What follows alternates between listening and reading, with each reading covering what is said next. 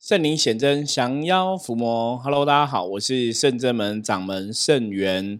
我们先来看一下哈，这个五月二十号礼拜五哈，今天的负能量指数哈是什么？然后看影片朋友就会看到，好红马哈，其实大环境感觉上现在负能量哈一样，像我们昨天讲的一样，大环境的负能量指标没有到那么不好哈，所以。很多时候，如果你今天有一些情绪上的状况或一些问题的话，其实大家了解，我们现在比较多问题都还是在每个人自己的身上。那以红马来讲，红马在讲说，今天跟别人相处，吼，要能够，吼，红马在象棋代表是布施的意思，所以他有在讲说，我们可以做多做一些布施啊。如果你今天得到一个好运啊，你不要觉得都是自己好，比方说工作上、业绩上有一些好的表现。不要居那个功劳吼，然后觉得说，哎，可能是大家一起努力吼吼，就是要可以多布施，多把这个哈功劳也可以分享给别人，也会很好。那另外一个部分来讲，这也代表说，今天要比较务实吼，在看今天生活要比较理性、理智，要比较务实、比较踏实吼，这样一天也才会过度过比较好的状况哦。不要凭感觉做事，要以理智做事吼。好，那谈这个理智相关的吼。我们一样来跟大家聊聊《通灵人看世界》今天想要聊的话题。这个话题哦，基本上是有点延续我们昨天谈的话题哦。昨天跟大家提到说，其实人生真的不要不要因为你想做什么哈，然后有一些原因或怎么样，让你不敢跨那一步，然后最后留下了所谓的一个遗憾。那我们觉得人生其实都是这样子，真的不要留下遗憾。其实。我先，我待会要来分享一个新闻哦。那今天也是由我自己一个人来跟大家分享，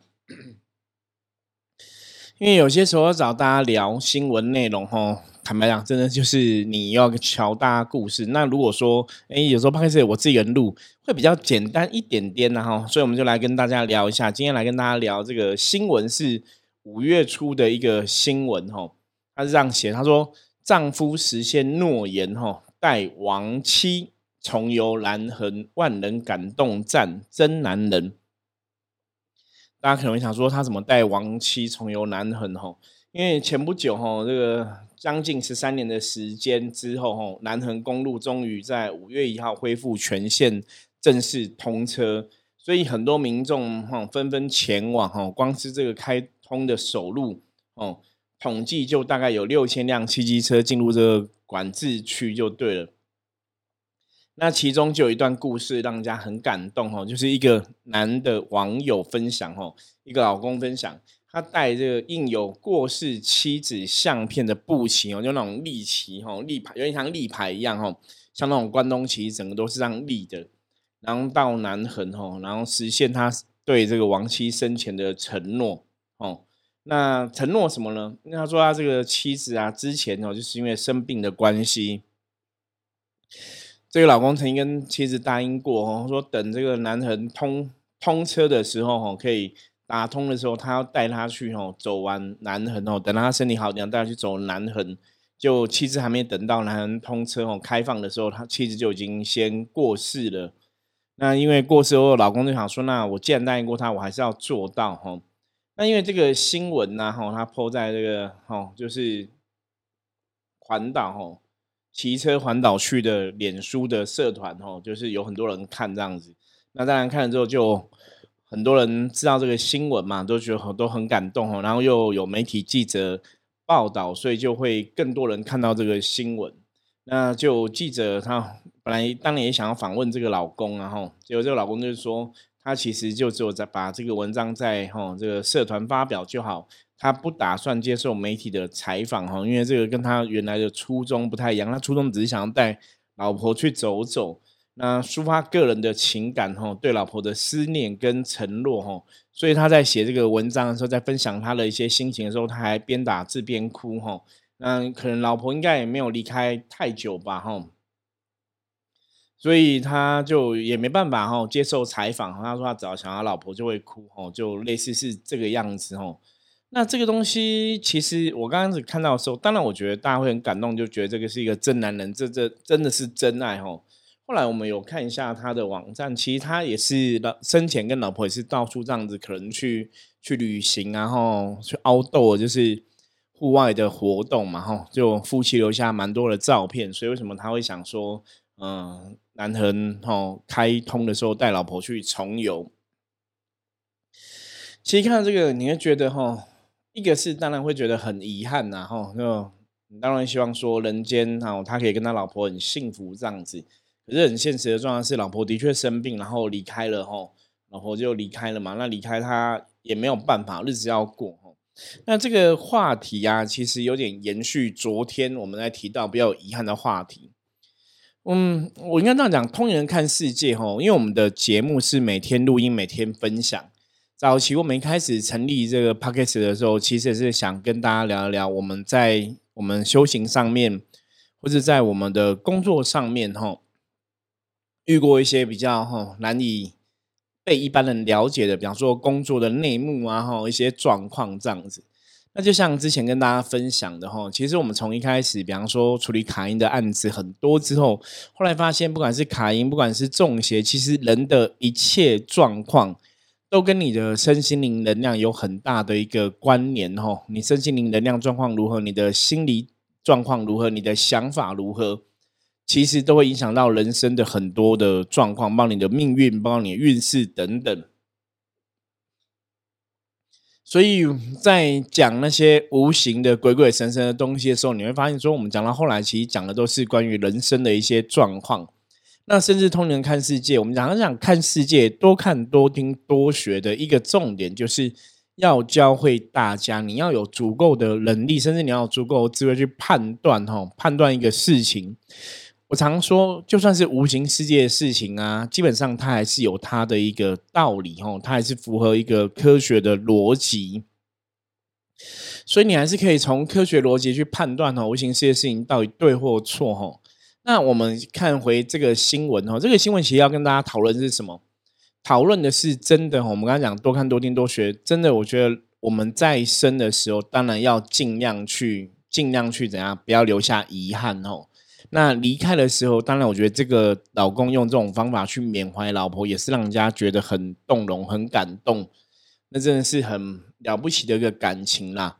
那怎么提到感情这个事情哈？我觉得我想要来跟大家来分享一下哈，神神是怎么看这个事情的。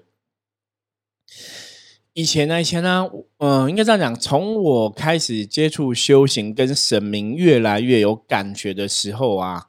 那因为跟神明有感觉，其实你当然在办神明的事情，或是在问神明问题的时候，神明会可能透过象棋占卜啊，透过一些东西，透过通灵、透过感应，让我们知道神明的想法吼。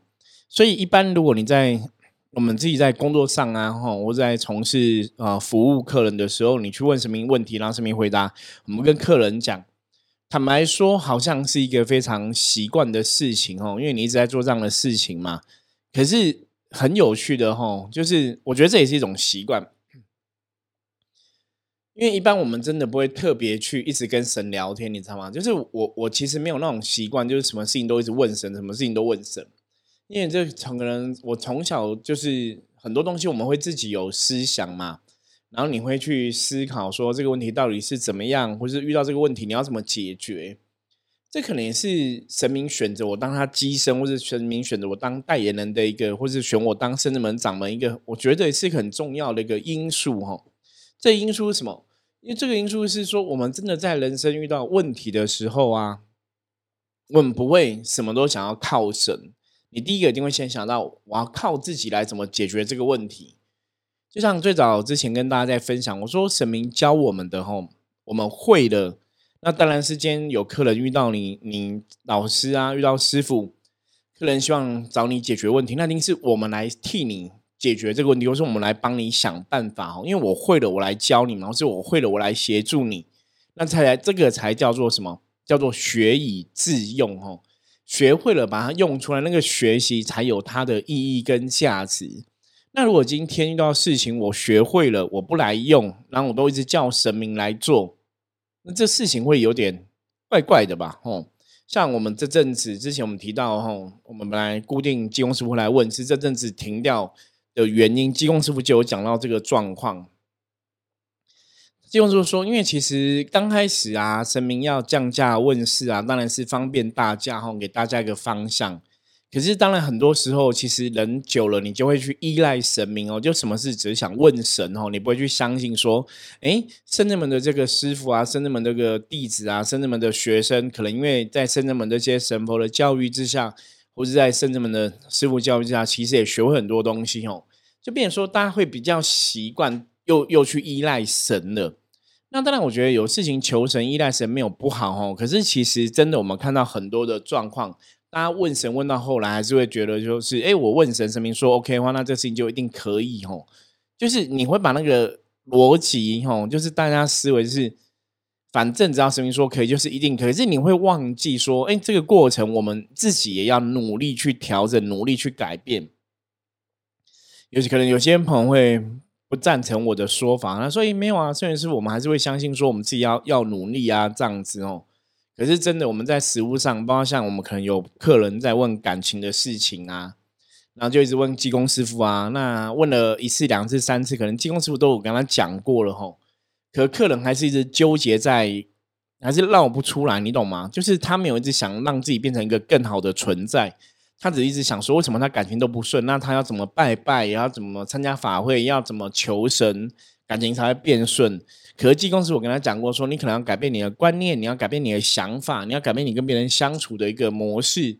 那也许他都没有做到，可是他就会每次都一直想要来问。那你神明不让他问，又好像显得不够慈悲。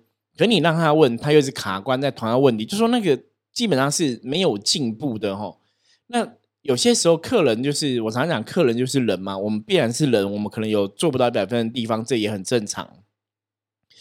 可是圣人们的这些神明存在的意义，哈，总是希望大家可以一次两次，然后你可以学习，然后你会有进步，然后你可以学到东西，那个才是比较重要的。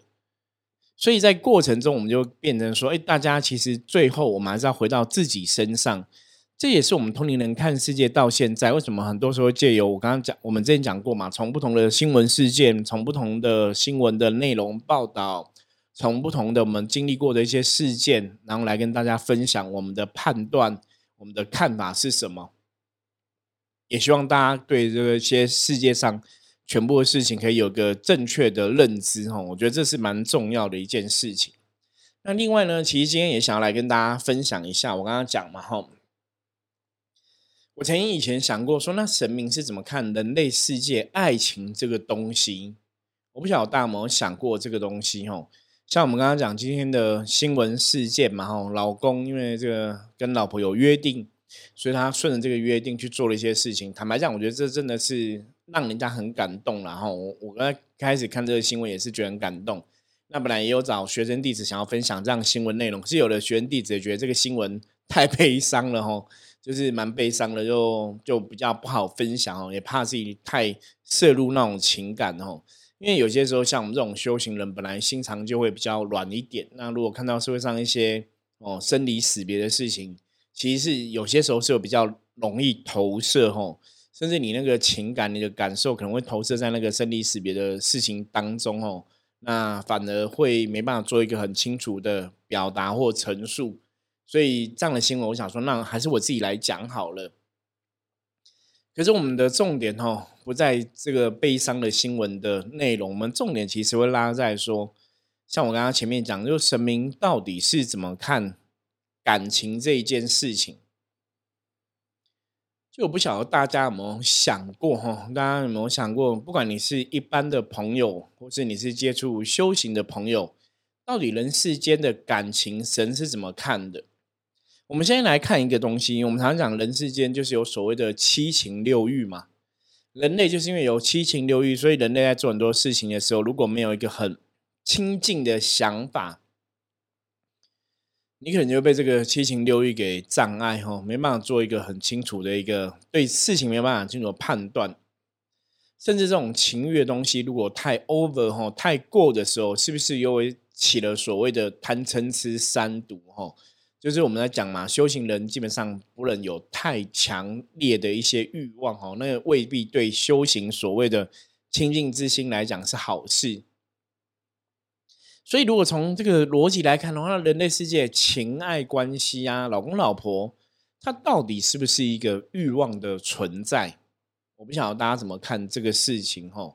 那在我后来啊，自己我自己也谈过感情嘛，也结婚生小孩嘛，这样子，然后到后来成为神明的代言人，跟神明有接触之后，我的确有试着去感受神明是怎么看人世间的情爱这一件事情，或甚至说神明到底怎么看人类哈这一件事情。因为我真的以前有我们讲过嘛，我也是一个好奇宝宝，会想要去了解说，那到底神明是怎么看人类的啊？人类是有感情啊，有伤心难过啊，有这种生离死别啊，然后那神明怎么看这些事情？那后来我了解的哈，也是一路以来透过修行的接触啊，我们慢慢就了解说，哦，其实神明在看人类的情爱这个事情啊，真的眼界跟一般人的想法，也许真的不太一样哦。因为人类的世界就是因为有感情。哦，这感情这个事情，我们讲男欢女爱在神明世界，也许真的是没有哦。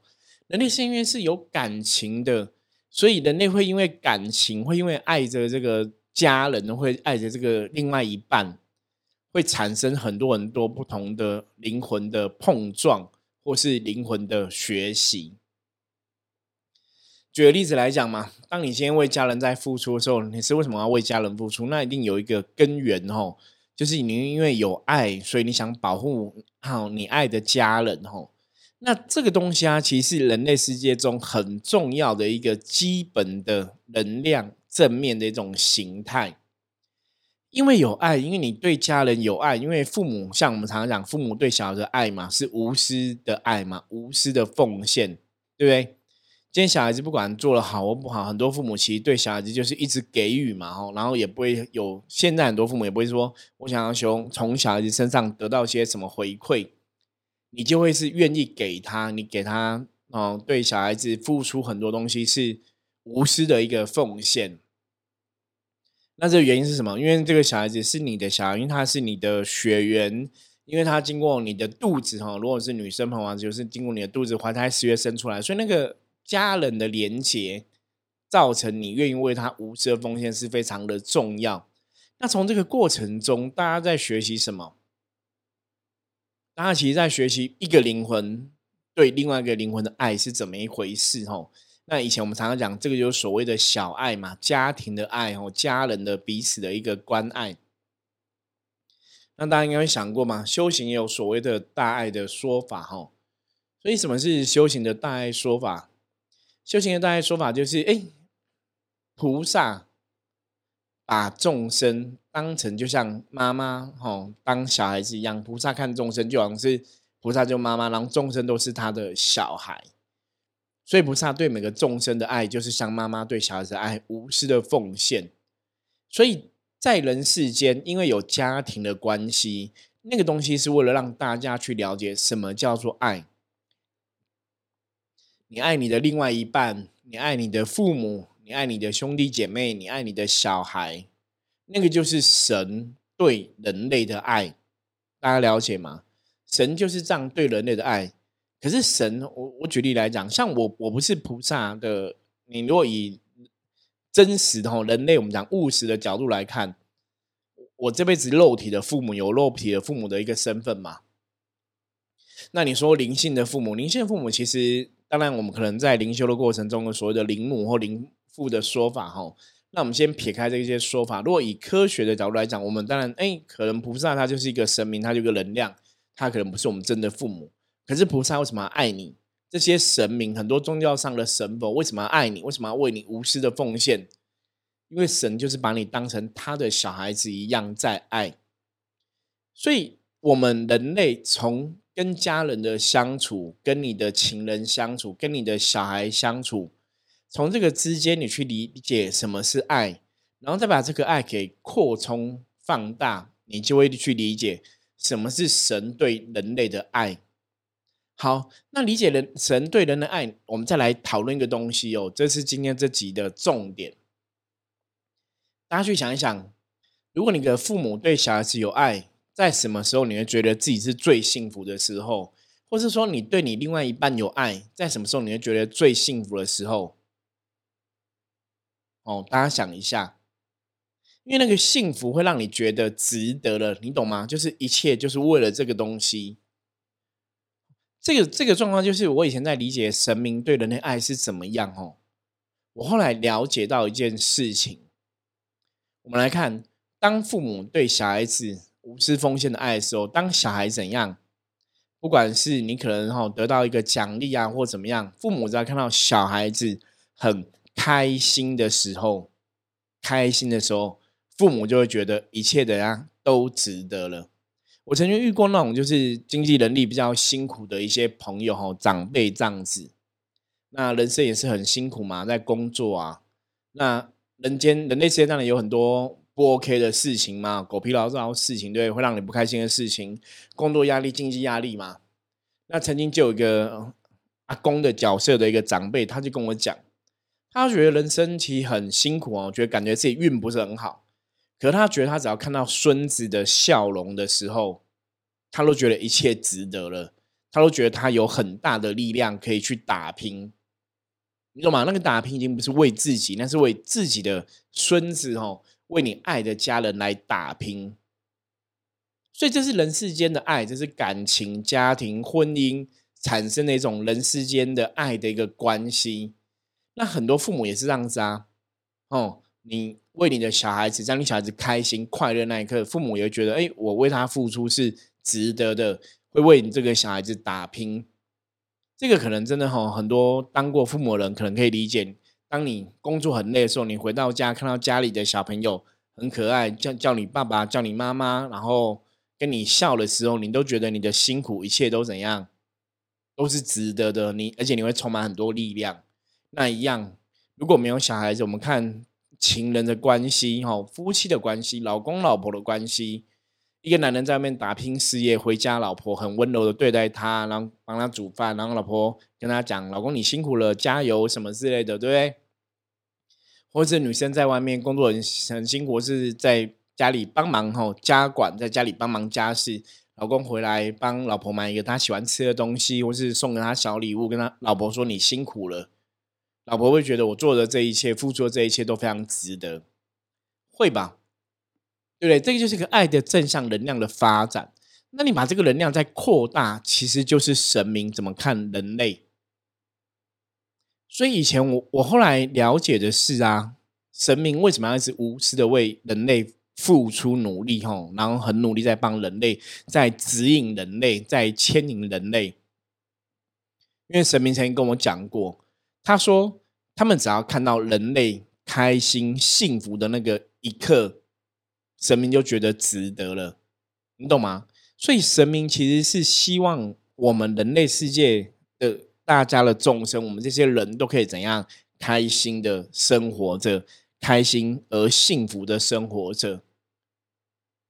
所以那个时候我才了解哦，为什么以前金庸师会常常跟我们讲。”开心，开心很重要，开心才有正能量啊！因为当人类感到幸福的那一刻，神明会觉得这样就是值得的吼。因为当人类会有觉得幸福的时候，就表示人类已经怎样，已经在学习什么叫做爱，甚至在实践什么叫做爱。当一个人会觉得他自己是幸福的时候啊，你知道吗？他就会比较容易把他的幸福跟别人分享。所以神明哈，我们可以把它简化成神明是为了让每个人类幸福存在的一股力量，正向的一个力量。因为当人类觉得自己是幸福的时候，你绝对哈会把你的爱跟别人分享。那这个东西也不是一个空口说白话哈，而是真的。我自己在实物上，我们在做这么久十几年下来的工作，在服务众生，在服务很多朋友的时候，我自己亲身遇过的哈。我记得以前 p a c k a g e 的内容，我有跟大家分享过。我们曾经有有些朋友说，比方说修行人嘛，我们常讲说修行人你要学着要慈悲心啊，然后你要有同理心啊，你可以理解别人想法。可是我们后来发现一个问题哦，当这个朋友，如果你自己在人生的过程中，你没有体会过人家对你的关爱是怎么一回事，你没有感受过那个爱的话，其实你很难去对别人有同理心，你很难去爱别人。我们甚至有遇过那种，就是在小嗯，可能女生的朋友家庭关系其实不是很好哈，家人的关系也不是很 OK。那他就跟我讲，他就跟我说：“哎，师傅，我觉得我没办法爱别人。”我说：“为什么？”他说：“我从小到到大都靠自己啊，我家人也不爱我，也没有人爱我啊，也没有人对我好，我为什么要对别人好？”你知道吗？跟我讲过这样的话，大概有两三个朋友，你知道啊？不是不是只有一个哦。所以那时候我就特别清楚感觉到说：“哇，你看，像我刚刚讲嘛，神明是为了让当人类觉得幸福的时候，神明觉得一切值得的。”因为当一个幸福的人，你就会把你的爱跟别人分享。可是，当如果你觉得你不幸福，像我刚刚讲这个例子的朋友一样，都没有人对我好，家人也没有对我好，我在学校也没有人对我好，所以他根本是觉得自己是没有得到爱的。你说他要跟别人分享爱，他要分享什么？他觉得自己是不幸福的、不快乐的，所以他对人类世界是不会由爱产生，你知道吗？所以这就对应到我们前面刚刚讲嘛，为什么当人类觉得自己是幸福快乐的时候，菩萨会觉得这是很棒的一个正能量，他们神明对人类付出是很值得的。因为我们在讲嘛，当你觉得你是幸福的，当你觉得你是充满关爱的时候，你就把这个正能量、把这个善能量跟别人来分享。可如果当你觉得你是不幸的时候，其实你并不会去想跟别人分享，你只会对这个世界、对这个存在的。状况产生很多的什么抱怨跟愤怒，吼，那个就变成一种负能量的存在。所以，我们从这个角度再回头来看，你会发现说，哎，神真的还是一样正向爱、大爱的一种存在能量，吼。所以，如果说像我们在看这种，吼，常常讲，你看这种感情，吼，生离死别这种爱情的新闻，有些时候我们都可以心有戚戚焉，哦，你会有所感受，表示说你心里的确是知道。什么叫做爱，或者甚至是你对这种爱有期许？那看到这个东西，我们也希望大家要了解。当然，我觉得人生有很多东西真的是有点无奈，没有错。可是我们真的要趁你还可以的时候，不要让自己后悔。吼，所以我们昨天的话题，工作、修行，很多时候可能都蛮重要的。吼，那要怎么分配时间？当然，每个人每个人不同的想法。我最早之前在接触修行的时候啊，带我修行的师兄就跟我讲过，他说我们人永远是这样子：，当你年轻的时候，你觉得你要照顾家人，所以你没有自己的时间，所以你就很努力在工作、工作、工作嘛。然后你可能想要修行，你也没有自己的时间，因为你觉得小孩子还小嘛。可是当小孩子还小的时候，哦，你没有时间去工作，没有，你没有时间去修行。可当小孩子变大的时候，你那时候可能怎样，也变老了。所以叫你要再去修行，你可能也没有体力去做事情了。所以就是这样子哦，一辈子就经过哈。所以我们常常跟很多朋友分享，我常常讲说，对你当然修行好像要花时间。我我讲过嘛，一天只有二十四小时，你付出多少时间努力，就会得到多少收获。可是你说你要花时间，基本上这也是非常公平的一件事哦。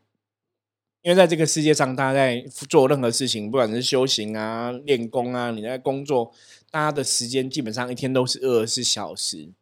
可是我比较期待大家可以理解是，如果当你觉得修行灵魂的需求是很重要的时候，我们还是可以尽量得到一种平衡哦，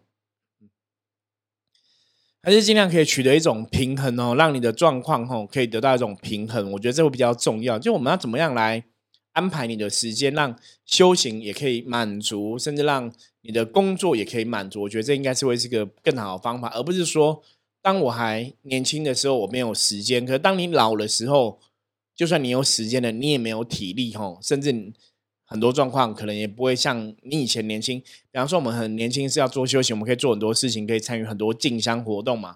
你老的时候，搞不好走不动了，很多活动都没办没办法参加，那就很可惜哦。像我们知道有些灵山大庙，其实都是在深山里面。那如果你老了没有体力爬了怎么办？你就没有机会去这些地方走走看看哦。所以真的人生哦，不要留下任何遗憾。那也希望大家在生活之中哦，我们多珍惜你的枕边人，多珍惜你的爱人，多珍惜你的家人。真的很多时候，不要让生命走到。真的来不及的时候，我觉得那都是会让人家留下很多遗憾吼。那看一下别人的故事，然后提醒自己，爱情吼真的是人类世界最重要的一种能量跟存在吼。从人类世界爱情，我们可以学到神明对人的爱是怎么一回事哦。所以人类世界爱情，它的确是有它存在的道理。那最后呢，大家要知道，当你不开心的时候吼，很多时候你就不会有正能量。所以的确要让自己找到开心的状况，找到幸福的力量，那才有办法让自己处在一个正能量的状况里面，你才能拥有比较好的运势跟比较好的人生。OK，今天这个是哈。